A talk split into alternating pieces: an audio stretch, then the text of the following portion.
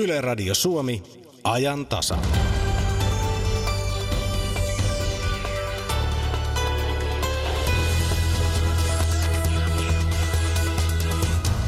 Seitsemäntoista-vuotias on liian nuori luopumaan unelmistaan. Tällä kampanjan lausella kiinnitetään huomio toisen asteen koulutuksen epäkohtaan. Kaikilla nuorilla ei ole varaa opiskella itselleen tutkintoa. Kansalaisaloite maksuttomasta toisesta asteesta avattiin 11 päivää sitten ja tästä aiheesta puhutaan ajantasan aluksi. Puhumme myös suomalaisen energiayhtiön Fortumin tuoreesta yrityskaupasta. Sotaveteraaniliitto täyttää tänään 60 vuotta, ennakoimme päivän juhlaa. Ja Omena Sieppari kantaa sosiaalisen yrityksen titteliä. Mitä se tarkoittaa, siitä kuullaan ajantasan loppupuolella. Yle vastaa-osuudessa puhutaan tänään Ylen yleisöistä. Aluksi asiaa kutsunnoista – minä olen Kati Lahtinen. Tervetuloa ajantasan seuraan.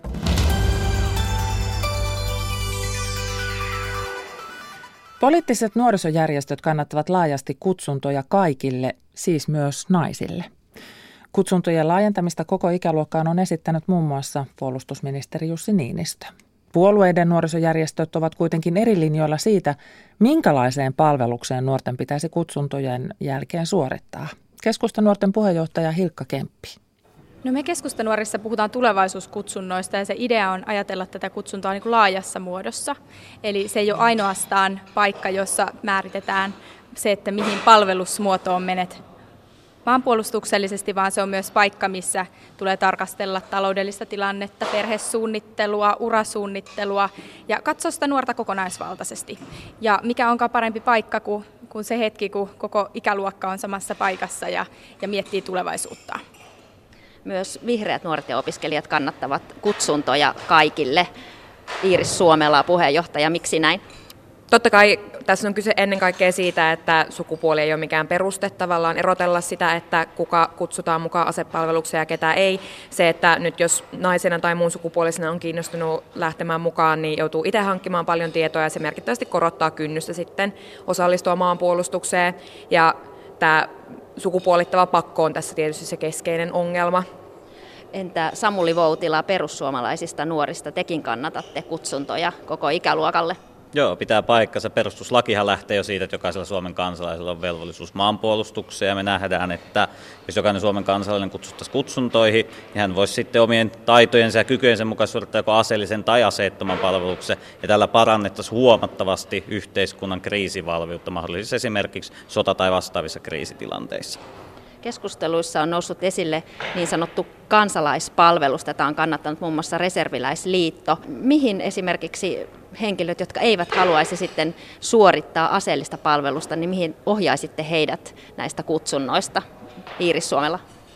No, me halutaan poistaa totaalikieltäytymisen vankeusrangaistus, eli se ohjautuminen olisi silloin ihmisen valinnasta kiinni. Me halutaan vahvistaa taloudellisia kannustuksia suorittaa asepalvelus ja toki myös taloudellisia kannustuksia kannustimia sitten suorittaa siviilipalvelus. Siviilipalvelus tällä hetkellä ei varsinaisesti palvele kriisinhallintaa tai sota-ajan tilanteisiin valmistautumista, koska se on käytännössä 12 kuukautta työtä jossain kansalaisjärjestössä eikä välttämättä liity maanpuolustukseen mitenkään, niin tällainen kansalaispalveluksen kehittäminen on siihen suuntaan, että sit ihan oikeassa vahvistaisi valmiuksia toimia kriisitilanteessa, olisi keskeistä, jos oikeasti lähettäisiin uudistantajärjestelmää tarkoituksenmukaisempaan suuntaan. Että tällä hetkellä se Sivarin pituus on enemmänkin rangaistus kuin mitenkään mielekästä Suomen maanpuolustuksen kannalta. Tulee myös aika kalliiksi, kun maksetaan sitten ihmisille siltä ajalta asumiset ja muut. Samuli Voutila. No kyllä siviiliyhteiskuntakin tarvitsee erilaisia toimijoita kriisitilanteissa. Meillä on ihan siis siviiliyhteiskunnassa poliisipalolaitos, vaikka sosiaali- terveyshuolto, mitkä tarvitsee erilaisia ala-ammattilaisia. Pitää muistaa kuitenkin, että jos ne ihmiset, ketkä siellä rintamalla palvelee, niin jonkun niidenkin työt ja tehtävät pitäisi tehdä. Että mekin haluttaisiin nimenomaan tällä kansalaispalvelusmallilla kehittää myöskin sitä aseetonta palvelusta, eli mihin Iiris viittasi, tämä siviilipalvelus myös, niin siihen, että se palvelisi enemmän tätä maanpuolustusta ja yhteiskuntaa tuohon totaalipalvelukseen liittyen, niin me taas opa sitä mieltä, että voitaisiin korottaa, koska niin kuin perustuslakikin sanoo, kaikkien pitäisi palvella isänmaata ja ei totaalikieltäytyjille pitää antaa tässä mitään poikkeusta. Niin, keskustanuoret ovat myös kehitelleet omaa kansalaispalvelusmallia. Hilkka Kemppi, mitä se tarkoittaisi esimerkiksi naisille, jotka eivät halua mennä vapaaehtoiseen asepalvelukseen? No meillä tulee uusi linja tuossa lokakuussa, niin en ihan kaikkea vielä pysty paljastamaan, mutta se tarkoittaa sitä, että, että kaikki sodankäynti on muuttunut ja kaikki ihmisten pitää päästä mukaan siihen maanpuolustukseen. Ja nykyään se maanpuolustus voi tarkoittaa esimerkiksi kriisinhallintaa, valmentaa taitoja, kuten, kuten yleisiä kansalaishallintataitoja väestöliikkeisiin tai esimerkiksi öljyn, öljyn vahinkojen hallintaa. Te kaikki kannatatte sitä, että myös naisten pitäisi jonkinlainen palvelus, joko tämmöinen aseellinen tai aseeton palvelus suorittaa Joo, ja nimenomaan tässä, että mitä se sitten se pitäisi tarkoittaa, niin siitä meillä taitaa olla tässä vähän erimielisyyttä. Nostaisin esiin sen, että kyllähän esimerkiksi, että Suomessa sosiaaliturvan pitäisi hakea töitä, mutta sitä ei toteuteta niin, että se on vankilarangaistuksen uhalla, vaan se toteutetaan nimenomaan taloudellisen kannustimen tai sitten leikkauksen uhalla. että haluaisin monipuolistaa keskustelua siitä, että mikä se velvollisuuden toteutuminen sitten olisi. Että haluttaisiin nostaa tähän jotain vähän enemmän tälle vuosituhannelle kuuluvaa kuin se, että ihmiset laitetaan vankilaan tai käytännössä pantarangaistukseen, jos he ei lähde velvollisuuttaan suorittamaan tätä kautta. Samuli Vautila. Niin, nykyään on niin trendikästä aina puhua niistä yksilön oikeuksista, mutta harvemmin nykyään puhutaan enää niistä yksilön velvollisuuksista. Kyllä mä näen isänmaan puolustaminen jokaisen Suomen kansalaisen oikeus sekä velvollisuus. Ja on tässä kyllä täysin eri mieltä siitä, että voitaisiin maanpuolustusta ei voi tehdä vapaaehtoiseksi. Ja kyllä sillä pitää olla joku rangaistusmomentti. Ja kuten tuossa aikaisemmin totesin, niin jos kieltäytyy siitä kansalaispalveluksesta, olit se mies tai nainen, niin sitten sulle häkki heilahtaa ja mielellään mahdollisimman pitkään. Tämä keskustelu on tavallaan myös aika ääripäiden hakemista. Et näen, että nykyistä järjestelmää voidaan kehittää, mutta meidän uskottava puolustus edellyttää sitä, että, että tämä velvoite on pakollinen ja sitten niistä keinoista, että miten se tehdään pakolliseksi, niin voidaan käydä keskustelua. Näin sanoi keskustan nuorten puheenjohtaja Hilkka Kemppi. Keskustelussa oli myös vihreiden nuorten ja opiskelijoiden puheenjohtaja Iris Suomela ja perussuomalaisten nuorten Samuli Voutila ja toimittajana Elina Päivinen.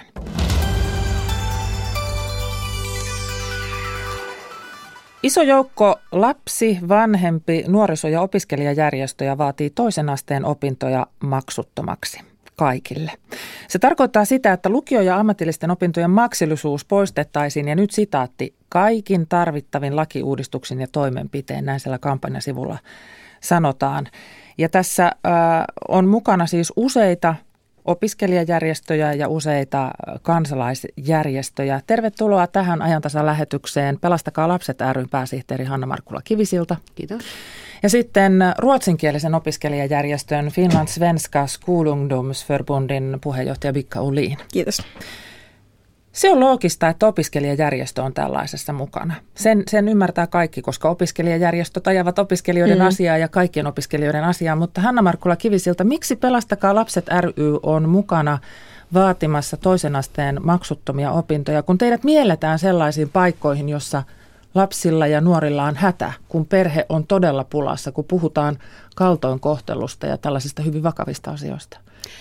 No me ollaan itse asiassa tehty melkein 20 vuotta tämmöistä eväitä elämälle toimintaa, jonka tarkoituksena on ollut tukea vähävarasten perheiden lasten opintoja, oppimateriaalien hankintoja. Eli juuri sitä, että me on, sitä kautta me on havaittu se niin, että, että kaikilla ei ole mahdollisuutta opiskella sen takia, että se opiskelu maksaa liikaa. Ja kun me ollaan tätä näin kauan tehty, niin me on myös huomattu, että se, määrä, se hakemusten määrä kasvaa koko ajan, se tilanne vaikeutuu niissä perheissä koko ajan. Ja se on yksinkertaisesti nostanut. Me ollaan puhuttu tästä pitkään, mutta sit, nyt todettiin vaan, että nyt täytyy tehdä vähän niin kuin joku isompi rupeama tämän asian puolesta. Kysymys on lapsen oikeuksista kasvaa ja kehittyä ja sitä me puolustetaan. Kansalaisaloite avattiin 18. syyskuuta ja kävin katsomassa tämän aamun luvun sieltä netistä. Se oli 4520, mutta tässä on ollut lastensuojelupäivät alkuviikko ja siellä on kerätty lisää nimiä, että melkein ehkä se 5000 nimeä voi olla ja aikaahan tässä toki vielä on. Moni ajattelee, että toisen asteen opetushan on maksutonta, että mikä tässä maksaa, niin Bikka mikä niissä opinnoissa maksaa? No se opetushan on nimenomaan ilmaista tai, tai siis maksutonta ja se mitä maksaa on ne materiaalit, eli lukion puolella tosi paljon kirjoja ja kirjallisensejä ja myös ne tutkintomaksut, eli kun sä käyt kirjoittamassa ylioppilaaksi, niin maksat myös niistä kokeista ja siitä, että niitä tarkastetaan. Ja sitten ammattipuolella on tosi paljon työvälineitä.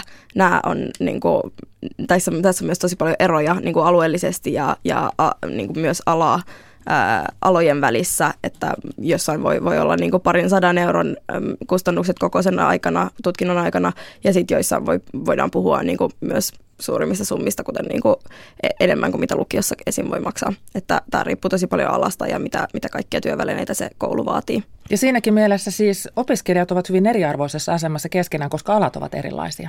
Kyllä, joo, ja sekin, että, että näistä maksuista ei välttämättä kerrota etukäteen, niin, niin siinäkin huomataan, että, että opiskelijat saa tätä infoa vasta siinä kohtaa, kun ne on jo päässyt opiskelemaan sitä alaa. Mm. Ja sen huomaa ihan selkeästi, jos menee ammatillisten oppilaitosten sivuille, niin jotkut kertoo, että tämän, tämän tutkinnon materiaalit tulevat maksamaan 800 euroa tai 1200 mm. euroa.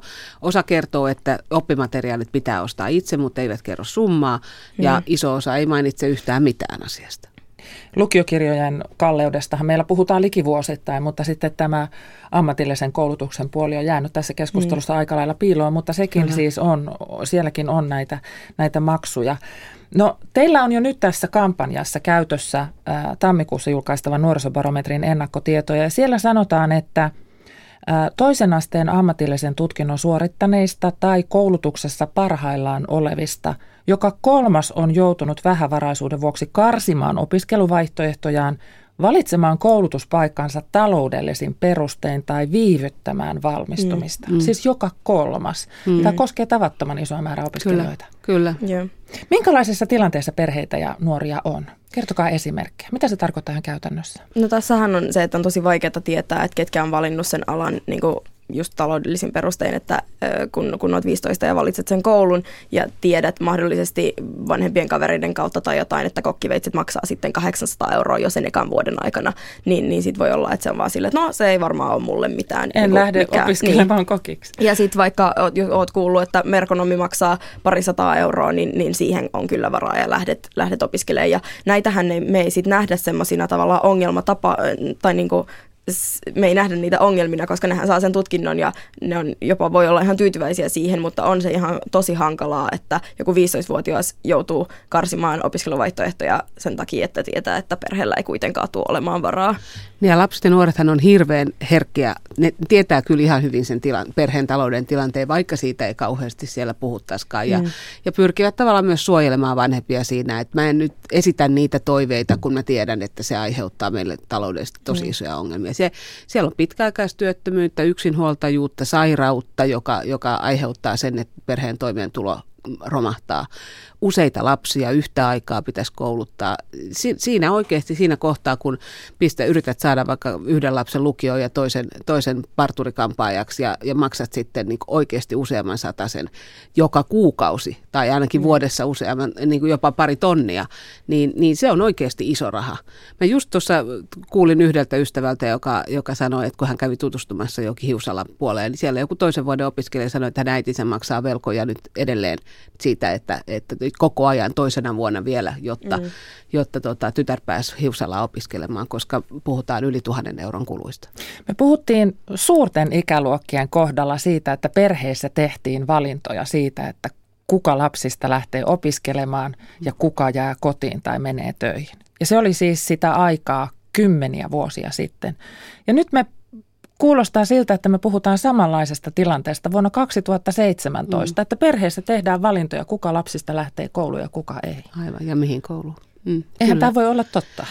No ei voisi uskoa, että se, että se on totta. Ja e, mä luulen, että tässä siis tämä tilannehan ei ole ihan hirveästi muuttunut tässä välissä, siis siinä mielessä, että nämä tietyt oppimateriaalit on pitänyt ostaa aina. Lukiokirjat, sinne tulleet kaikki nämä sähköiset puolet, eh, pakko hankkia läppärikuviot, nämä, nämä tietysti lisää niitä kustannuksia. Mutta tässä on myöskin se niin, että meidän yhteiskunta muuttuu niin, että sillä pelkällä peruskoululla ei enää työllistytä, eikä ainakaan niin kuin kauhean ihmeellisesti, niin, niin, tota, niin tavallaan se, sen toisen asteen tutkinnon välttämättömyys on tullut niin paljon vahvemmaksi. Että se korostaa nyt uudestaan sitä, että se sinne peruskoulun jälkeen on pakko pystyä opiskelemaan. Taitaa olla se luku mennä niin, että niillä, joilla ei ole toisen asteen tutkintoa, heistä 50 prosenttia on työttömänä. Mm. Mm. Ja yhteiskunnalla ei taida olla tällaiseen varaa. No ei oikein ole. Ei kyllä sekin maksaa, että ei nämä opi- opiskelumateriaalit ei ole ainoa juttu, mitä, mitä maksaa, vaan myös se, että siinä kohtaa, kun ei ole sitä tutkintoa, niin sitten vasta yhteiskunnalle tämä tulee ää, niin kuin taakaksi, että sehän on tällä hetkellä se, se arki, arki on se, että ö, opiskelumateriaalit on myös business ja, ja tällä hetkellä valtioilla ei ole mitään vastuuta takaa, että, että kaikilla on oikeus just siihen opiskelupaikkaan, mitä se haluaa, kunhan se nyt jotain saa. Ja, ja se on kyllä ongelma, että tämä jää niin kuin nuorten ja, ja nuorten perheiden niin kuin sitten ratkaistaviksi, että, että mihin, mihin nuori pääsee opiskelemaan ja saako sen, sen tutkinnon ollenkaan. Meillä on puhuttu näistä toisen asteen koulutuksen suorittamattomien suuresta määrästä, niin ratkaisu on siinä vaiheessa ollut, että täytyy tukea perheitä, lapsia ja koulutuspolkua ja vahvistaa varhaiskasvatusta ja ottaa koppia mm. lapsista ja nuorista jo varhaisessa vaiheessa. Mutta sitten yhtäkkiä tässä 15 vuoden kohdalla sieltä se koppi päästetään irti. Siltähän mm, tämä nyt kuulostaa. Mm. Eli, eli se ei riitä, että siellä varhaiskasvatuksessa ollaan tarkkoina. Ei, se on hirveän tarkka, hyvä, että siellä ollaan, koska se pohjustaa sitä niin kuin mm. koulussa menestymisen edellytyksiä. Mutta se ei sitten ratkaise se koulussa menestyminen enää siinä vaiheessa, jos rahat loppuu siinä vaiheessa, kun pitäisi jatkaa eteenpäin. Ja kun me tiedetään ihan selkeästi tutkimuksista, että niiden perheiden nuoret, joilla on, jotka on kasvaneet perheissä, joissa on ollut pitkäaikaista toimeentulo-ongelmaa, niin heidän koulutuspolkunsa on keskimääräistä lyhyempi joka tarkoittaa, että heidän työllistymisensä usein on hankalampaa tai he työllistyvät aloille, joissa toimeentulo on hmm. niukkaa. Joka tarkoittaa sitä, että sen jälkeen heillä on, heidän lapsillaan on taas huonommat mahdollisuudet kouluttautua. Että se on myöskin sellainen kierre, joka pitäisi pystyä meille katkaisemaan siihen, ettei, ettei tämmöinen köyhyys hmm. periydy. No tämä on kaunis ajatus ja hieno idea, mutta maksuton ei ole ilmaista. Niin mm-hmm. mitä tämä maksuton toinen aste maksaa? No se on, se on, siinä on ensinnäkin me ollaan tehty tämä aloite nyt juuri niin, että pitää selvittää, koska kansalaisjärjestönähän meillä ei ole mitään ed- mm. edellytyksiä tehdä semmoisia laskelmia. Ää, arvioita siitä on. Arviot pyörii ehkä noin 15 miljoonan paikkeilla vuositasolla.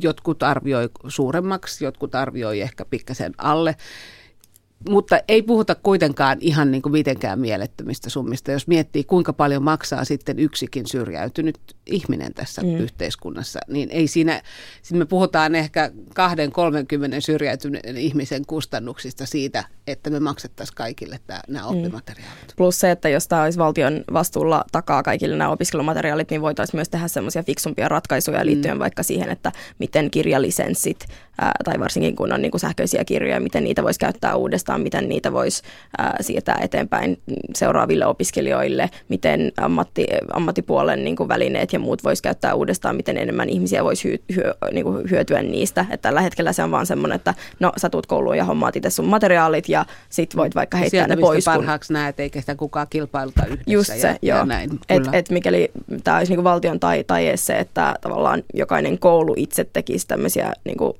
isompia hankintoja, niin tästä saisi myös varmasti vähän vähän pienemmät hinnat näille kustannuksille sille kokonaisvaltaisesti, mm. mutta tällä hetkellä kukaan ei ole niin kuin tavalla, samalla tavalla vastuussa siitä, niin eihän ketään kiinnosta. Eli tämä teidän niin kuin kansalaisaloitteen idea ei ole pelkästään se, että asia tulisi nyt kunnolla esille, vaan myös ihan, ihan siis selkeästi se, että otetaan taskulaskin käteen. Kyllä, kyllä, kyllä se on ehdottomasti Joo. se, että nyt oikeasti selvitetään, mitä tämä maksaa, miksi se maksaa ja miten se saadaan hoidettua niin, että se ei ole tutkinnon hankkimisen esteenä. Mm.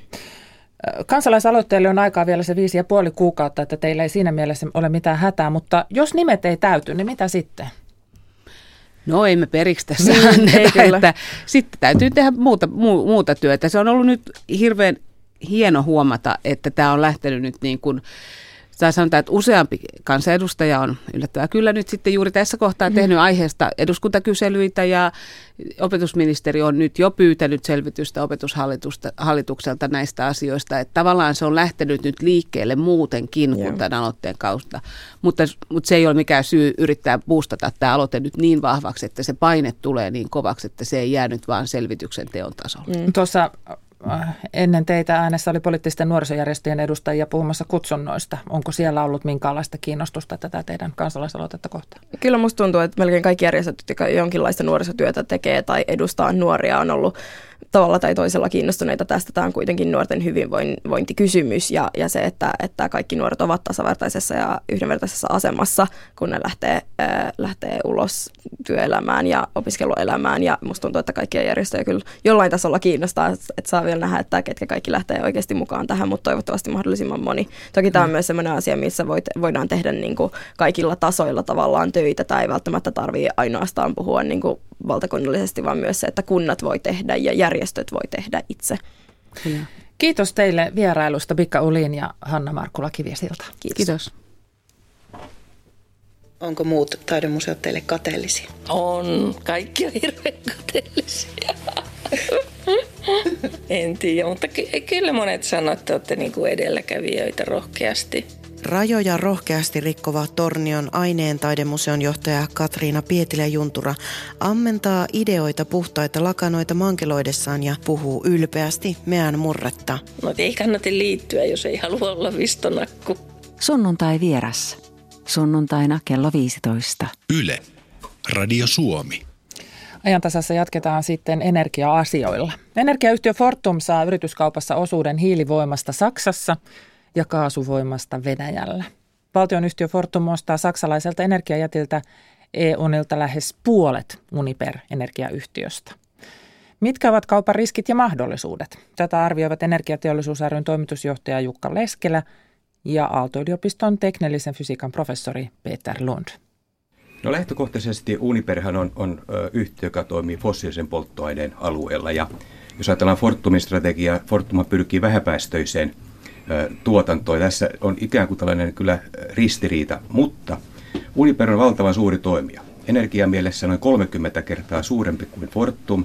Se on energiatavaratalo ja nimenomaan sieltä Uniperin osista löytyy minusta se kiinnostus Fortumikin taholta ja erityisesti Uniperilla on tätä niin joustavaa energiatuotantoa, joka tulee olemaan hyvin tärkeä, kun siirrytään täysin puhtaaseen aurinkoenergiaan ja tuulienergiaan, jotta me tasataan tuotanto ja kulutus. Jukka Leskelä, Uniper on lähes kaikilla mittareilla, paitsi markkina-arvoltaan Fortumia suurempi yritys. Liikevaihto on suurempi kuin Suomen valtion budjetti. Millainen loikka kauppa on yhtäältä Fortumille ja toisaalta suomalaiselle energiateollisuudelle? No tietenkin tämä on iso, iso kauppa kaikilla mittareilla. Fortumhan on tosiaan menossa sinne osakkaaksi. Ja Fortum toteuttaa tässä omaa strategiaansa, joka lähti siitä, että Fortum luopuu näistä monopolitoiminnoistaan, eli sähköverkoista, ja sitten sijoittaa ne rahat tähän kilpailupiirissä olevaan, olevaan toimintaan. Ja Fortumhan määritteli tämän sijoittamisensa sillä tavalla, että he haluaa mennä sellaiseen toimintaan, jota he jo osaa. Sen toiminnan täytyy olla lähellä nykyisiä markkinoita ja, ja sitten kassavirtaa pitää tulla heti.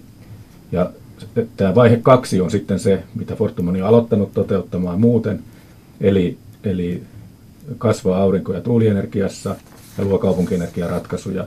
Ja tätä kassavirtaa se tarvitsee siihen, että se pystyy etenemään tässä omassa strategiassa. Mainitaan myös näitä riskejä, joita liittyy tähän Uniperin energiatuotanto, sähkötuotanto. Yksi ilmeinen puoli on saksalainen hiilivoima. Sillä on edelleen vahva sija Saksan energiatuotannossa, vaikka Saksa on puhunut energiakäänteestä. Ja vuodesta 2011, Peter Lund, miten te näette hiilivoimaloiden merkityksen yhtäältä Saksalle ja toisaalta Fortumille? No, no Saksan kannalta hiilivoima tuottaa vain 40 prosenttia Saksan sähköstä ja ja, Mikä ja on aika paljon tämän kaiken energiakäännepuheen valossa. Se on, ja, ja samalla kuitenkin Saksa on lisännyt uusiutuvan äh, sähkön määrää noin 30 prosenttia, lähestulkoon nolla prosentista viime, viimeisten 20 vuoden aikana. Ja, ja miksi hiili on jäänyt sinne ja miksi uusiutuvat eivät korvaa hiiltä, niin kyllä liittyy juuri tähän energiajärjestelmän toimivuuteen.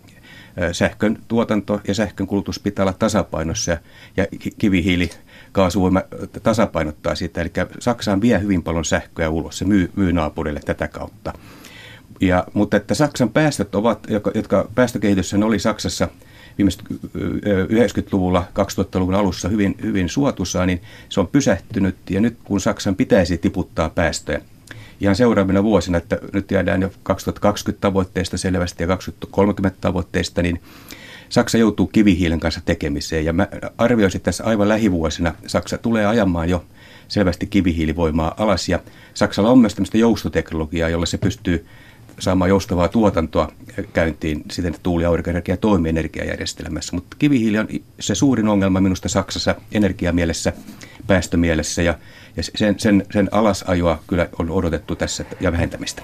Niin, Saksa on tietyllä tavalla epäonnistunut omassa energiapolitiikassaan siinä, että se ei ole saavuttamassa ei uusiutuvan energian tavoitteitansa eikä minusta kaikkein tärkeintä tavoitettaan, eli vähentää kasvihuonekaasupäästöjä energiantuotannosta ja sähkön tuotannosta. On ihan selvää, että pidemmällä aikavälillä niin Saksassa kuin muuallakin Euroopassa sähkön tuotannosta tehdään hiilineutraalia ja siinä mielessä fossiilinen tuotanto ajetaan alas. Kyse on sitten siitä, että, että millä aikataululla Saksan vaaleihin liittyen voi sanoa niin, että, että nyt on vaalitulos tiedossa ja kaikilla mahdollisilla koalitioilla jo ennen vaaleja, niin on selvää, että Saksa jatkaa tätä omaa energiakäännettään. Se, että millä vauhdilla ja millä keinoilla, niin riippuu varmaan tästä, tästä politiikasta. Jos Saksa vauhdittaa kivihiilen tai ruskohiilen alasajoa, se tarkoittaa tietysti sitä, että kaasun merkitys tulee huomattavasti korostumaan. Ja nyt tietyllä tavalla tässä Fortumin kaupassa mun mielestä ylipäätään, kun puhutaan siitä riskistä, niin otettava huomioon se, että tämä tuotanto, mitä Uniperillä on, niin jakaantuu hyvin moneen maahan. Sitä on merkittävästi Venäjällä, merkittävästi Saksassa, merkittävästi Iso-Britanniassa, merkittävästi Ruotsissa, lisäksi Benelux-maissa ja Ranskassa. Ja se hajautuu eri tuotantomuotoihin. Siinä Uniperissä on esimerkiksi vesivoimaa enemmän kuin koko Suomen vesivoima nyt tämä kaasu, joka on merkittävä Saksassa ja, ja myös Uniperin Saksan toiminnoissa, niin sen, jos sen hiiltä ajetaan alas, niin sen arvo nousee. Eli tämän riskin hajautuminen, vaikkakin tässä on huomattava määrä fossiilista tuotantoa, jolle ihan varmasti tullaan ajamaan jossain vaiheessa alas ja kokonaan pois järjestelmästä, niin tässä on vielä varmastikin hyvin pitkä aika, jolloin, jolloin sitä tarvitaan, ja tarvitaan joko hiiltä tai kaasua. Niin, niin tässä varmasti pitää kehitystä katsoa vähän aikajanalla, eli Eli, eli lähemmät 50 vuotta ei, ei suuria muutoksia. Sitten pitää se kivihiili saada pois 2020 jälkeen. Ja sitten 2030 jälkeen alkaa se kaasu tulemaan ongelmalliseksi. Eli tässä on tällaisia erilaisia aaltoja, jotka menevät. Ja, ja, ja sitä kautta yrityksenkin pitää sitten käytännössä kehittää sitä omaa toimintaansa ja, ja, ja pyrkiä vähähiilisyyteen. Mutta kun tällä lähdetään liikkeelle, se tuottaa vielä, mutta sitten pitää näitä osia vähitellen alkaa uusimaan. Nämä Venäjä-omistukset jo mainittiin. Useammassa Uniper-kaupan yhteydessä julkaistussa journalistisessa jutussa on mainittu, että Fortumin Venäjä-riski kasvaa moninkertaiseksi. Uniperillä on siis Venäjällä maakaasuun perustuvaa sähkötuotantoa yli 10 000 megawattia ja se on sitoutunut Nord Stream 2 kaasuputkihankkeeseen noin miljardilla eurolla ja kaikkihan varmaan muistavat, että Nord Stream 2 on saanut useista EU-maista kritiikkiä ja EU-komissiokin sitä seuraa, niin mitä tämä Venäjän riski teidän mielestänne nyt käytännössä tarkoittaa? No, no tietenkin, jos, jos ajatellaan Uniperia Venäjällä, niin sehän tuottaa noin 5 prosenttia Venäjän sähköstä, eli, eli voisi sanoa, että on merkittävä toimija, mutta suurempi kyllä sitten kaasun, kaasun äh, ostajana, eli EONin peri, peru ja sitten tulee tietenkin tämä Uniperin kaasuvälitystoiminta, jossa Uniper on merkittävä kaasu, äh, Gazpromin kaasun välittäjä. Ja tätä kautta sanoisin kyllä, että totta kai geopolitiikka tulee nyt sitten lähemmäksi Fortumia, jos tämä kauppa toteutuu ja mikä sitten Fortumin osuus on siellä. Eli, eli tätä seikkaa joudutaan varmasti miettimään paljon tarkemmin kuin nyt. Itse näkisin kuitenkin tässä varmasti, jos katsotaan tämän, tämän kaupan hintaa, niin, niin kyllä nämä on otettu huomioon kaupan hinnassa. Eli näitä riskejä, joita nyt tulee varmasti Venäjänkin kortista, niin, niin kyllä se, se on niin diskontattu sinne hintaan. Eli näkisin sekä hiili että, että tämä Venäjän, Venäjän puoli, niin se jotenkin on myös hinnassakin huomioitu. Että, että, että siinä iltaisin, että luultavasti Fortum, tämä nyt vähän spekulaatiota, mutta luultavasti ostaa enemmän sen joustavan tuotannon sieltä, siitä se maksaa, sitä vähähiilisestä nämä muut tulee ikään kuin kaupan päälle. Näin sanoi Aalto-yliopiston professori Peter Lund Olli Seuri toimittajana. Tämä on ajan tasa. Viime syksynä Suomi oli hukkua omenoihin. Niitä oli kerta kaikkiaan liikaa. Täysin syömäkelpoista omenaa päätyi roskiin ja silloin Susanna Pykäläinen ajatteli, että näin ei voi olla. Ja nyt sitten on pystyssä omenasieppari, firma, joka kerää ylimääräiset omenat ja samalla työllistää muun muassa syrjäytymisvaarassa olevia. Tästä lisää ajan tasassa. Yle vastaosuus keskittyy tänään Ylen yleisöihin. Kysymyksiä voi laittaa lähetysikkunassa osoitteessa yle.fi kautta Radio Suomi. Tässä studiossa on vieraana yleisötutkija Outi Roivainen, joka tutki ennen kaikkea radioyleisöjä. Näitä ennen kuullaan Suomen sotaveteraaniliiton puheenjohtajan Erkki Heikkisen toive tämän päivän 60-vuotisjuhlassa. Siis liitolla on tänään 60-vuotisjuhla, mutta sitä ennen me katsastetaan vähän Ylen nettisivuja. Elina. Viime aikoina on keskusteltu paljon metsistä, metsähakkuista ja metsien toimimisesta hiilinieluina. Nyt Ylen nettisivuilla on huolestut, uutinen huolestuttavasta tutkimustuloksesta, nimittäin sademetsät aiheuttavat nyt enemmän ilmastopäästöjä kuin poistavat. Puustaa on hakattu liikaa.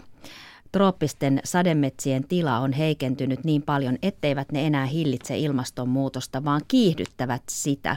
Tämän tutkimustuloksen ovat saaneet muun muassa Bostonin yliopiston tutkijat pitkäaikaisen tutkimustyön tuloksena.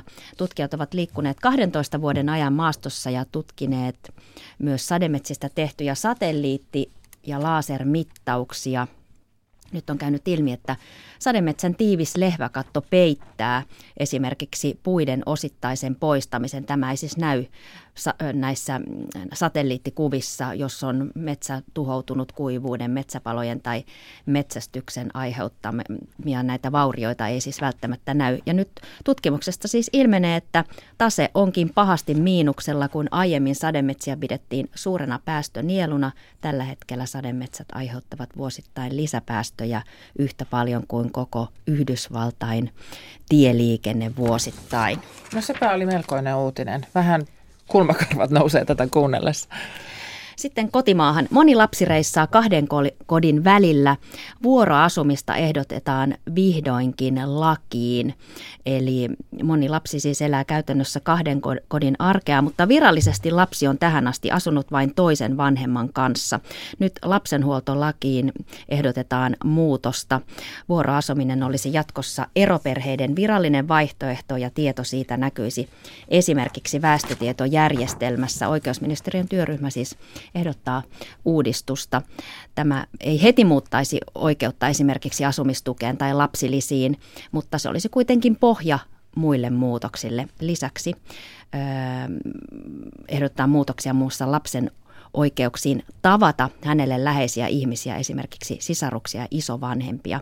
Sitä halutaan tässä laissa nyt eri tavoin vahvistaa. Kiitos Elina.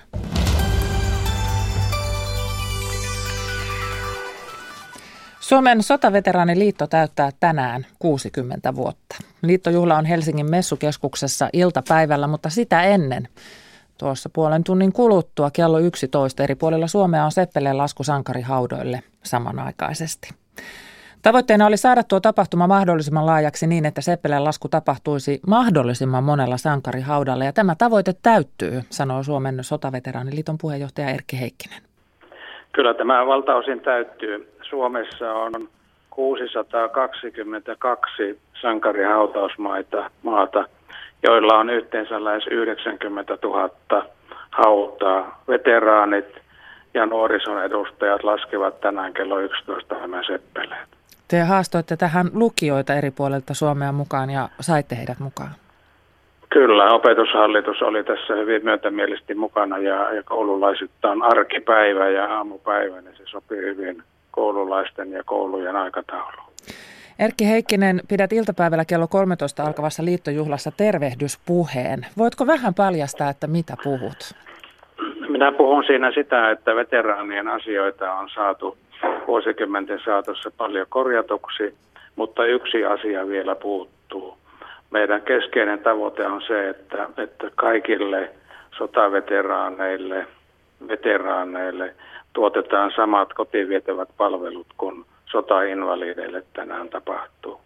Tämä asia on eduskunnassa ja, toteutuessaan tämä päätös ratkaisee veteraanien kotipalvelut pysyvällä ja yhdenvertaisella tavalla. Hyvin, siis tämmöinen käytännön elämää koskettava puhe. Toinen, toinen on tärkeä teema se, että rintamalla veljeä ei jätetty ja tämä päivä sanaparina sanon sen, että veteraania ei jätetä tänäänkään.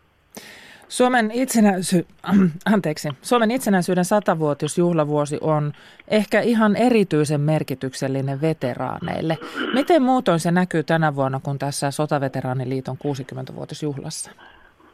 Me tuota, käymme siellä sankarihaudolla tänään ja toinen laaja asia, to, toimenpide on se, että me käymme nyt juhlaviikkojen aikana tervehtimässä kaikki sotaveteraanin jäsenemme. Heitä on noin 10 000 ja kaikkien luona käymme ja heille viedään presidentin ja Rouva Haukion allekirjoittama kunniakirja ja pieni yllätyspaketti muistoksi tästä juhlapäivästä. Veteraanien keski-ikä on 93 vuotta. Mikä on Sotaveteraaniliiton tärkein tehtävä näinä vuosina? Tärkein tehtävä on edunvalvonnan ja muulla toimin varmistaa se, että, että veteraanien elämän ehto on mahdollisimman hyvä ja he voivat viettää viimeiset vuotensa kotonaan omassa kodissaan mahdollisimman pitkään. Pystytäänkö se varmistamaan? Mitä, mi, mitä siihen tarvitaan? Kai se vaatii veteraanilta kohtalaista taloudellista toimeentuloa sekä myös henkistä ja fyysistä kuntoa, että pystyy asumaan omassa kodissaan, mutta kaikki ne toimenpiteet ja apuvälineet ja tuet, mitä hänelle pystytään tarjoamaan, niin edistää sitä, että kotona asumisen mahdollisuus tulee pidemmäksi ja sillä tavalla vähennetään tarvetta laitoshoitoa. Entä miten sitten jatkossa, kun veteraanien määrä kuitenkin vähenee, niin miten se toiminta muuttuu? Nuorin suurimmat sotaan määrätyt ikäluokat olivat 1923, 4 ja 5 syntyneet. Eli nuorin ikäluokka täyttää 100 vuotta vuonna 2025 ja meidän liittomme jatkaa tätä tuki- ja huoltotyötä siihen saakka. Senkin jälkeen on runsaasti veteraanien puolisoita ja leskiä joukossamme. Ja sitten kun tämä tuki- ja hoivatyö on totaalisesti toteutettu, niin järjestö siirtyy perinnetyöhön. Tärkeää on se, että sotien arvoja ja perinteitä ylläpidetään. Suomen sotaveteraniliiton puheenjohtaja Erkki Heikkinen, mikä on toiveesi tänä liiton 60-vuotispäivänä? Toiveeni on se, että, että messukeskukseen tulee noin tuhat vierasta, joista kolmasosa on sotaveteraaneja, puolisota ja leskiä. Ja puheeni sen kohta, jossa toivon samat ja yhtenäiset edut kaikille veteraaneille nostattaa runsaat aplodit salissa. Näin me toivomme. Kiitoksia Erkki Heikkinen ja hyvää juhlapäivää. Kiitos, kiitos. On ajan tasa. Yle vastaa osuuteen mennään 10 minuutin kuluttua. Sitä ennen puhutaan vähän omenoista. Kotimainen omenasato on juuri nyt parhaimmillaan, mutta joka vuosi osa omenoista päätyy syystä tai toisesta kaatopaikoille tai biojätteeksi. Pääkaupunkiseudulla on tänä syksynä aloittanut toimintansa yritys, jonka toiminta-ajatuksena on hyödyntää nämä ylijäämäomenat. Samalla yritys työllistää osatyökykyisiä ja vaikeasti työllistyviä ihmisiä. Johanna Östman kävi ottamassa selvää, miten paljon ylijäämäomenoita pihoille jää ja miten tähän, mitä tähän, miten tähän uuteen yritysideaan on suhtauduttu. Noin, hienoa. Kuvataan tämä. Kumpulan siirtolapuutarhassa Helsingissä sataa omenoita niin, että tanner tömisee. Tästä alauksilta voi veli ottaa vaikka sään. Omenasieppariyrityksen viisihenkinen tiimi kerää ja lajittelee omenoita, joita omistaja ei ole halunnut tai jaksanut poimia. Tänä syksynä toimintansa aloittanut yritys haluaa käyttää hyväksi puutarhojen jämäomenat, jotka muuten päätyisivät haaskuuseen – ja tarjoaa samalla työpaikkoja sellaisille ihmisille, joille työllistyminen muuten olisi vaikeaa. Niina Laakkonen kiittelee oman keräysryhmänsä yhteishenkeä ja työmoraalia. Minkälaista työtä tämä omenoiden kerääminen on? Et saa olla ulkona, saa raitista ilmaa. Siis onhan tämä toki raskasta, mutta tota, mukavaa ja rentoa ja meillä on erittäin hyvä työryhmä. Minkälaisena työpaikkana pidät omenasieppareita? Erittäin ihan. Meillä on käynyt hyvä tuuri siinä. Susanna Pykäläinen, mitä luulet, kuinka paljon omenaa tältä pihalta nyt tänään tulee? Sanoisin, että mm, ehkä tämmöinen 150 kiloa mahdollisesti. Ja mitä sille tapahtuu? No se viedään tästä nyt ihan tämän päivän päätteeksi iltapäivällä niin tonne Sipoon mehuasemalle, missä se mehustetaan ja laitetaan pulloihin. Omena Siepparin esikuva tulee Norjasta. Siellä on vastaavanlainen yritys toiminut ainakin viitisen vuotta. Mistä sait ajatuksen tuoda tämän yritysidean tänne Suomeen? No viime vuotinen mahtava omenavuosi inspiroi keksimään ikään kuin ratkaisuja, että se oli niin semmoinen ilmeinen ongelma, joka ikään kuin, niin kuin kaipasi ratkaisua. Ja samalla on ollut siis kiinnostunut tästä osatyökykyisten työllistymistilanteesta ja muutenkin niin kuin yhteiskunnallisesta vaikuttamisesta. Niin kuin siitä ideasta, että kaikilla on mahdollisuus osallistua yhteiskuntaan ihan samoilla ehdoilla. Niin tota, tämä oli niin kuin, loistava idea, jossa yhdistyi molemmat. Ja, ja Suomessa sanoisin on todellakin tarvetta tämmöiselle, tämmöiselle ajattelumallille yrityksille ja, ja niin kuin ongelmanratkaisussa. Kuinka vaikea oli perustaa yritystä, jonka toiminta-ajatus perustuu lahjoitusomenoihin ja siihen, että samaan aikaan sitä työllistää tämmöisiä vaikeasti työllistyviä ihmisiä? No, jos sitä liikaa ajattelee, niin tietenkin kaikki on vaikeaa, että, että tota, mm, tähän nyt lähdettiin aika, aika avoimin mielin ja silleesti niin kuin rohkeasti, että, että päätettiin, että, että saadaan tämä niin kuin pystyyn, saadaan tämä toimimaan ja, ja tota noin, niin tehdään kovasti töitä, että, että saadaan työllistettyä nämä ihmiset ja saadaan mahdollisimman moni omena niin kuin hyötykäyttöön. Paljonko tiesit omenoista ennen yrityksen perustamista? Hyvin vähän. Siis meillä ei ole ollut kotona. Meillä oli yksi kitukasvunen omenapuu, johon tuli ehkä kolme omenaa. Ja tota noin, niin tästä lajikkeiden määrästä, ää, niiden niin kuin, siis mahtava tämmöinen kirjo, mitä meillä on täällä Suomessa näitä omenalajikkeita, niin se on yllättänyt. Että, että täällä on niin kuin aivan ihania omenoita ihmisten pihoilla, semmoisia niin kuin, ö, on useammassa pihassa ollut itse jalostettuja taimesta asti, täysin semmoisia lajikkeita, mitä mistään muualta ei löydy. Ja tota, sitten näitä tämmöisiä ö, perinteisiä kanelia, huvitusta, tota, syysviiruja, kaikkia näitä ihania makuja, mitkä kuuluu niin kuin, muistoihin ja Suomen kesään ja näin, niin niitä on ihana saada talteen. Teidän lopputuote on omenamehu. Minkälaisista omenoista tulee parasta mehua? No mun mielestä siitä sekoituksesta, että meillähän sekoittuu jokaiseen omenaerään, niin, niin voi olla kymmeniäkin omenalajikkeita. Jotkut vähän kirpeämpiä, syvempiä maultaan, toiset taas kepeämpiä, semmoisia makean mehukkaita, marmeladimaisia. Se takaa meidän mehulle semmoisen tosi ainutlaatuisen maun ja jokainen erä on sitten tietenkin vähän eri makuinen riippuen siitä, että mitä omenaita siihen on mennyt. Mutta siis todella monivivahteinen maku. Teidän toiminta perustuu siis omenalahjoituksiin. Äh, kuinka helppoa on saada omenoita? No siis tää, kun tämä nyt on lähtenyt käyntiin niin, että yhä useampi ihminen tietää meistä, me ollaan oltu, oltu tota noin, niin esillä mediassa, niin, niin on kyllä ilmoittautumisia tullut todella paljon, että, että ihmisillä on ongelmaa, etenkin vanhemmilla ihmisillä tämän omenamäärän kanssa. Ja se voi olla, olla siis todellakin ahdistava juttu. Et, et, etenkin kun on, on ehkä sotavuosilta jäänyt semmoinen mentaliteetti ja Suomessa muutenkin, että ei, ei, ei saa hukata asioita, ei saa niin kuin heittää pois käyttökelposta joka sitten tietenkin johtaa joissakin, joissakin asioissa semmoiseen tarpeettomaankin asian keräämiseen, mutta, mutta tässä omena hommassa, kun vanhemmat ihmisetkin katsoo, että heillä puista tippuu omenat hukkaan. Ja ne on ihan käyttökelpoista ihanaa tavaraa. Ne on satoja vuosia vanhoja puita vaikka, tai, tai niin kuin vähintäänkin kymmeniä vuosia ne on heidän istuttamiaan ja, ja rakkaudella kasvattamiaan ja sitten ei enää pysty keräämään eikä pysty käyttämään. Niin se on ollut heitä ahdistanut vuosia. Ja se, se niin kuin semmoinen kiitollisuuden ja helpotuksen määrä, kun joku tulee keräämään ne talteen ja ne menee niin kuin hyvään asiaan, niin on, on ollut ihanaa nähdä. Miten arvioisit, paljonko Suomessa nyt, tai ainakin pääkaupunkiseudulla, jää ylijäämäomenoita? No me ollaan arvioitu ja, ja tuolta puutarhaliitoltakin kyselty, että, että kyllä niitä aina miljoonia kiloja menee. Siis huononakin omenavuotena niin satoja tuhansia kiloja.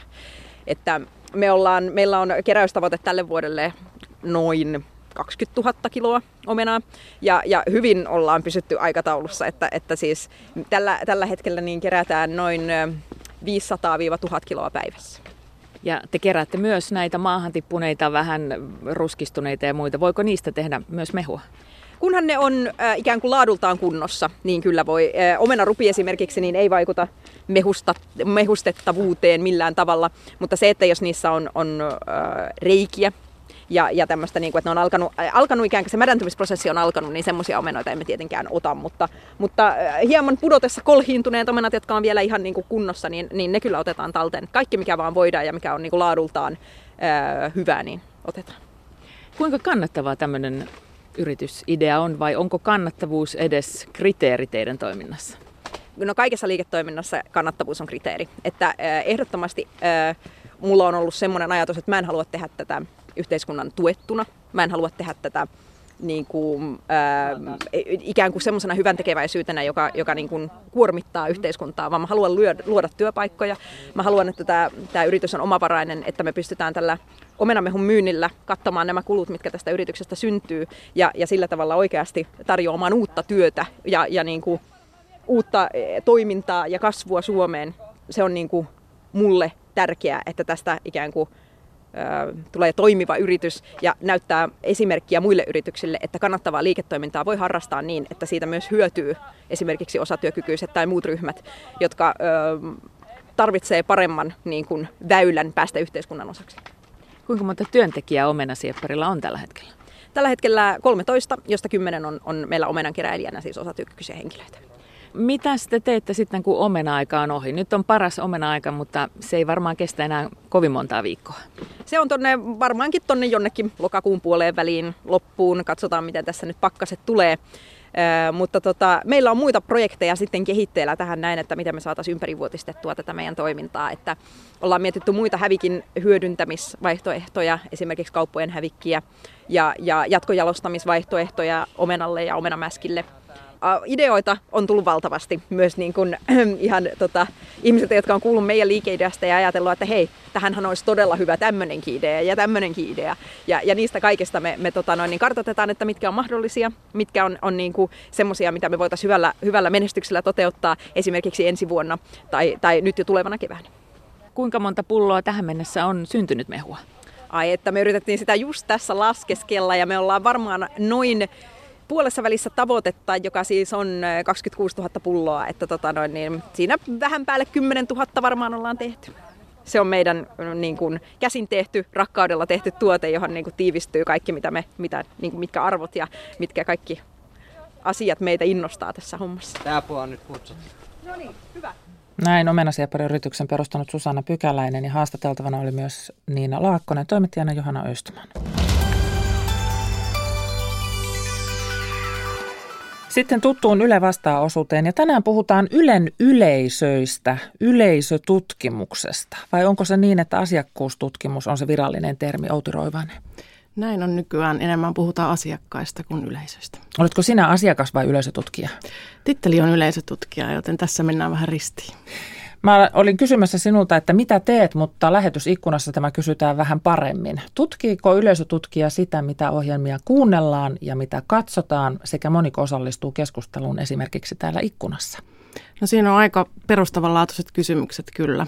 Eli, eli meidän tarkoitus on tietenkin se, että me saataisiin täällä yleensä tehtyä parempia ohjelmia ja sisältöjä meidän asiakkaille ja, ja koko ajan kehittää ja ja parantaa niitä ja myös katsoa vähän eteenpäin, että mitä tuolla mediakentässä tapahtuu.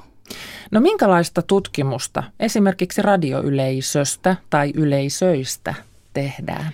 No meillä on semmoinen tota, radiokentän yhteinen tutkimus, kansallinen radiotutkimus ja, ja se on kaupallista ja meidän yhteinen tämmöinen, josta sitten saadaan yhteisiä lukuja kaikkien käyttöön. Ja, ja se on, se on tämmöinen mittaritutkimus, niin kuin puhutaan, niin kuin tv ja verkossa on kanssa tämmöisiä, joista jaetaan kaikkien kanssa se tieto sitten. Ja, ja mm, radiota tutkitaan tällä, tällaisella päiväkirjamenetelmällä edellään. Finpanel tekee sen. Ja siitä saadaan vuosittain 21 000 ihmistä täyttää sen päiväkirjan ja siitä saadaan hyvinkin luotettavia lukuja. Eli siitä se, sen perusteella sitten tiedetään, että montako kuuntelijaa radiolla on milläkin hetkellä? Kyllä, esimerkiksi tällä hetkellä noin 350 000 ihmistä keskimäärin kuuntelee tätä radiota ja kanavaa. Onko radiotutkimuksen, kun tehdään siis radioyleisöstä tutkimusta, Joo. niin ne periaatteet samat kuin tv ja netissä? Voiko ne sanoa, että ne on samantyyppisiä? No periaatteessa kyllä, että voidaan niin kuin, tavo- tarkastella, kuinka monta ihmistä on tavoitettu, kuinka kauan on katsottu, kuunneltu, oltu verkkosivuilla, mutta tietenkin nämä menetelmät vähän poikkeaa välineestä riippuen, että TVtä tutkitaan – mittarilla ja radiossa on päiväkirja ja verkossa tietenkin sitten on tämmöinen analytiikka, joka siellä taustalla on. Niin siellä pystyy laskemaan koko ajan. Ja tietysti radionkin puolella koko ajan tämä muuttuu, koska lataukset ja suorien kuuntelut, nehän pystytään katsomaan ihan täsmällisesti. Se on vähän täsmällisempää kuin tämmöinen päiväkirjatutkimus. Joo, eli analytiikkahan pääsee tietenkin ihan niin kuin sekunti sekuntiin ja minuutti minuutti tämmöisiin startteihin ja, ja näin, mutta tietenkin verkon kanssa on haaste se, että, että tota, siellä selaimissa ja muissa, niin siellä voi olla useampi ihminen sitten ja, tai useampia selaimia, että siitä on vaikea sanoa suoraan, kuinka monta ihmistä tavoitettiin. Onko radiotutkimukseen tulossa jotakin uutta tapaa kerätä? Päiväkirja kuulostaa hirmu vanhanaikaiselta. Se on aika perinteinen tapa tehdä. Se on ö, hyvin luotettava ja, ja sinänsä niin kuin toimiva vielä. Totta kai me koko ajan me mietitään, miten me saadaan paremmaksi sitä ja ollaan testattukin, ö, mutta, mutta tällä hetkellä ei ole vielä näkyvissä, että me siirryttäisiin sähköiseen mittaukseen, mitä muissa maissa joissakin on jo käytössä. No sillä päiväkirjalla tutkitaan sitä, että paljonko ihmisiä on radio ääressä, mutta mitä muuta tiedetään? Esimerkiksi siitä, että mitä radion ääressä tällä hetkellä tapahtuu tai ketä siellä on? No tietenkin me ää, pyritään käyttämään kaikenlaisia tutkimuksia hyödyksemme ja jos ei itse tehdä, niin sitten tarkastellaan, mitä muilla on tarjolla. Eli, eli tietenkin niin kun voidaan testata radio-ohjelmia, soittaa niitä koe, koeyleisöille tai tai miettiä sitä radio-ohjelman kuljetusta muutenkin, eli, eli myös muita kuin tämmöisiä määrällisiä mittareita tietenkin on ja, ja pyritään ymmärtämään, että mitä yleisö meiltä toivoo ja haluaa mihinkin aikaa ja miltä, mistäkin välineestä. Vaikuttaako ne? Kyllä Tehdäänkö vaikuttaa. ohjelmia Kyllä oikeasti? vaikuttaa. Mä istun joka viikko radion päälliköiden kanssa ja keskustellaan asiakkuuksista ja, ja luvuista ja mietitään, että mitä me pystytään parantamaan. Ja tietenkin se iso asia, että, että me asetetaan tavoitteita – joita sitten tarkastellaan, että ollaanko päästy niihin ja, ja ollaanko oikeaan suuntaan menossa. Onko ne tavoitteet muutakin kuin numerotavoitteita? No tietenkin numerotavoitteet on helpoimmin mitattavissa, mutta tietenkin täytyy miettiä sitä, että, että mikä se laatu siellä takana on myös. Eli tällaista tyytyväisyyttä Ylen radio-ohjelmiin, televisio-ohjelmiin, nettitarjontaa, kyllä, sitäkin tutkitaan? Kyllä, tutkitaan. Täällä muuten liittyen vielä siihen asiakkuussanaan, mm-hmm. täällä on Karjapaimen nimimerkki, joka toteaa, että en oikein osaa mieltää itseäni asiakkaaksi. Maksan toki siitä, että voin kuunnella ja katsoa Yleä, olen kuuntelija sekä katselija, mutta se taitaa tämä asiakkuustermi olla juuri sen vuoksi, että on niin monenlaisia yleisöjä monessa paikassa.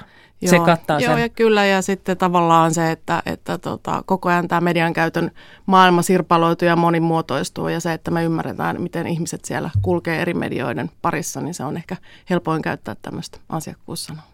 No mitä me tiedetään tästä radion käyttämisestä tällä hetkellä? Minkälaista se on? Aikaisemmin meillä oli olohuoneessa se radio ja se avattiin ja koko perhe kuunteli ja siitä on tultu vähän sitten muualle. On no tullut no autoa joo. ja kaikkea muuta sellaista. Niin mikä on tällä hetkellä se juttu? No radiohan yksi hienous on se, että se on niin helppo ja se on monella saatavissa hyvinkin monessa eri paikkaa. Niin täytyy todeta, että kyllä tämä perinteinen radiolaito on edelleen se, jolla pitkälti radiota kuunnellaan. Mutta radio on myös ollut mobiili tosi pitkään. että meillä on ollut kannettavia radiolaitteita jo tosi kauan ennen kuin ne on nykyisissä älypuhelimissa. Eli, eli kyllähän se radio myös mukana liikkuu ja etenkin auto on tosi tärkeä paikka kuunnella radiota. Kun sä sanoit, että, että on näitä koeyleisöjä ja sitten tehdään sitä ohjelmakehitystä, niin, niin tota, mihin muuhun sitä tietoa käytetään? Kun kuitenkin kertyy sitä dataa siitä, että, että minkälaisia yleisöjä meillä on, niin sitten jotkut tietysti miettii, että nyt siellä profiloidaan ihmisiä. Niin profiloidaanko Ylessä radion kuuntelijoita ja asiakkaita? Radion kuuntelijoita, kuuntelijoita tietenkin se, että täytyy ajatella, että meillä ei ole sitä, niin kuin totesitkin, että ei ole yhtä yleisöä tai asiakkuusporukkaa tai, tai näin, että koko ajan se monimuotoistuu se myös, että keitä me tavoitetaan ja millä välineillä. Meidän täytyy ymmärtää sitä, että, että tota, miten nämä eri asiakkuudet tai asiakkaat toimii, minkälaisia arvoja ja ajatuksia, mitä he toivoo meiltä, mitä he toivoo erilaisilta sisällöiltä ja ohjelmilta, niin sinänsä toki täytyy vähän sitä asiakasmassaakin laittaa pienempiin segmentteihin tai, tai miettiä, että mikä siellä ehkä meiltä uupuu, jota emme vielä palvele. Ja sitten miettiä sinne ohjelmia, miettiä ohjelmien sijoittelua. Niin, niin, ja sitten myös ihan se, että jos se puhelin on nykynuorelle se tärkein väline, mikä on, niin miten me voitaisiin siellä muistuttaa olemassaolostaan, koska siellä on applikaatio ja maailmat ja tämmöiset. Että jos siellä radio ei näy, niin, niin helposti sitä ei myöskään sieltä sitten lähde hakemaan erikseen niin kuin sanot Outi Roivainen, niin se nyt ennen kaikkea teet tämän, tämän radion kanssa, siis tätä yleisötutkimusta, Joo. mutta taas nyt palaan nyt siihen. TVC ja nettiin Joo. siis pätee tässäkin samat ajatukset. No joo, kyllähän se täytyy, täytyy tuota todeta. Tietenkin niin kuin verkkomaailma on vielä omanaan ihan, ihan oma maailmansa, että siellä on kansainvälistä kilpailua ihan eri lailla kuin esimerkiksi radio- tai TV, TV-sisällöissä ja, ja meidän täytyy niin kuin ymmärtää sitä mitä yleisradio siinä kaikessa, kaiken seassa on ja mitä me voidaan olla ja, ja miten me voitaisiin olla merkityksellinen toimija myös siellä, siellä puolella. No miten merkityksellinen se näyttää olevan, kun sitä tietoa on? No kyllähän se on, on suomalaisessa mediakentässä tietenkin ja, ja se mikä hienoa on, että, että me tehdään tosi paljon yhteistyötä kaupallisten toimijoiden kanssa ja, ja niin kuin mietitään sitä, että suomalainen media pystyisi toimimaan tässä tosi tosi kovassa kansainvälisessä kilpailussa myös tuolla verkon puolella. Tämä on kiinnostava sinänsä, koska tässähän kilpaillaan kuitenkin yleisöistä koko ajan ja sitten sitä yleisöä ja niitä asiakkaita tarkastellaan kuitenkin koko ajan yhdessä. Joo, ja siis niin kuin lähtökohtaisesti me ei sinänsä kilpailla mm. kaupallisten, kaupallisten toimijoiden kanssa, mutta, mutta tietenkin niin kuin haluamme sparata eteenpäin ajattelua ja, ja myös tarjota sitten ehkä sellaista sisältöä, mitä, mitä sillä puolella ei ole ja, ja niin kuin näin, mutta että totta, totta kai niin suomenkielisen ja, ja tämän tyyppisen median niin kuin ylläpitämiseksi, niin se yhteistyö on tosi tärkeää. Ja se kilpailun sijaan ehkä siis halutaan vaan saada tarkemmin tietää se, että mikä on se oikea kohta ja miten sitä Ylen tarjontaa voisi vahvistaa ja yleisradiona. Ja niin, kyllä, ja ymmärtää, että mikä se meidän asema siellä, miten meitä kulutetaan, koska jos meidän tarkoitus on kuitenkin palvella, palvella kaikkia suomalaisia, niin, niin pitää mitata, että miten me siinä onnistumme. Outi Roivainen, mikä tulee olemaan seuraava uusi juttu tässä yleisötutkimuksessa? Mihin te katsotte nyt? No se onkin hirmu hyvä kysymys. Uusi juttu, ehkä tuorein on tässä tämmöinen FIAM, eli, eli verkon mittaus, mittaus, joka on, on nyt perustettu ja alkaa tuottaa dataa. Eli, eli se on tämmöinen suomalaisen median yhteinen ponnistus tämän verkon mittauksen suhteen. Tässäkin siis taas mediakenttä yhdessä. Kyllä, kyllä. Kiitos, kun olit vieraana yleisötutkija Outi Roivainen. Kiitoksia.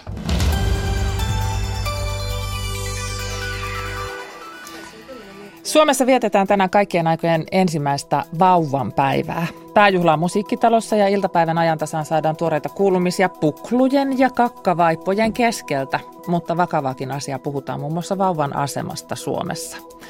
Ja jos nyt poimittiin omenasatoa, niin iltapäivällä ollaan sitten pottupellolla. Tyrnävän puikulla on viimeinen maasta nostettava lajike ja sen noston aika on nyt. Maamme 2017 matka päättyy tänään Imatralle – ja iltapäivällä lisäksi Ysäri-katsaus. Ja Imatran naapurissa Lappeenrannassa, siellä on Suomen radion lähetys tänään. Maria ja Matti valmiina Lappeenrannan studiossa ja vieraana on lähetyksessä Stamina yhtyeen Antti Hyyrynen. Minä olen Kati Lahtinen. Seuraavaksi vuorossa kello 11 uutiset.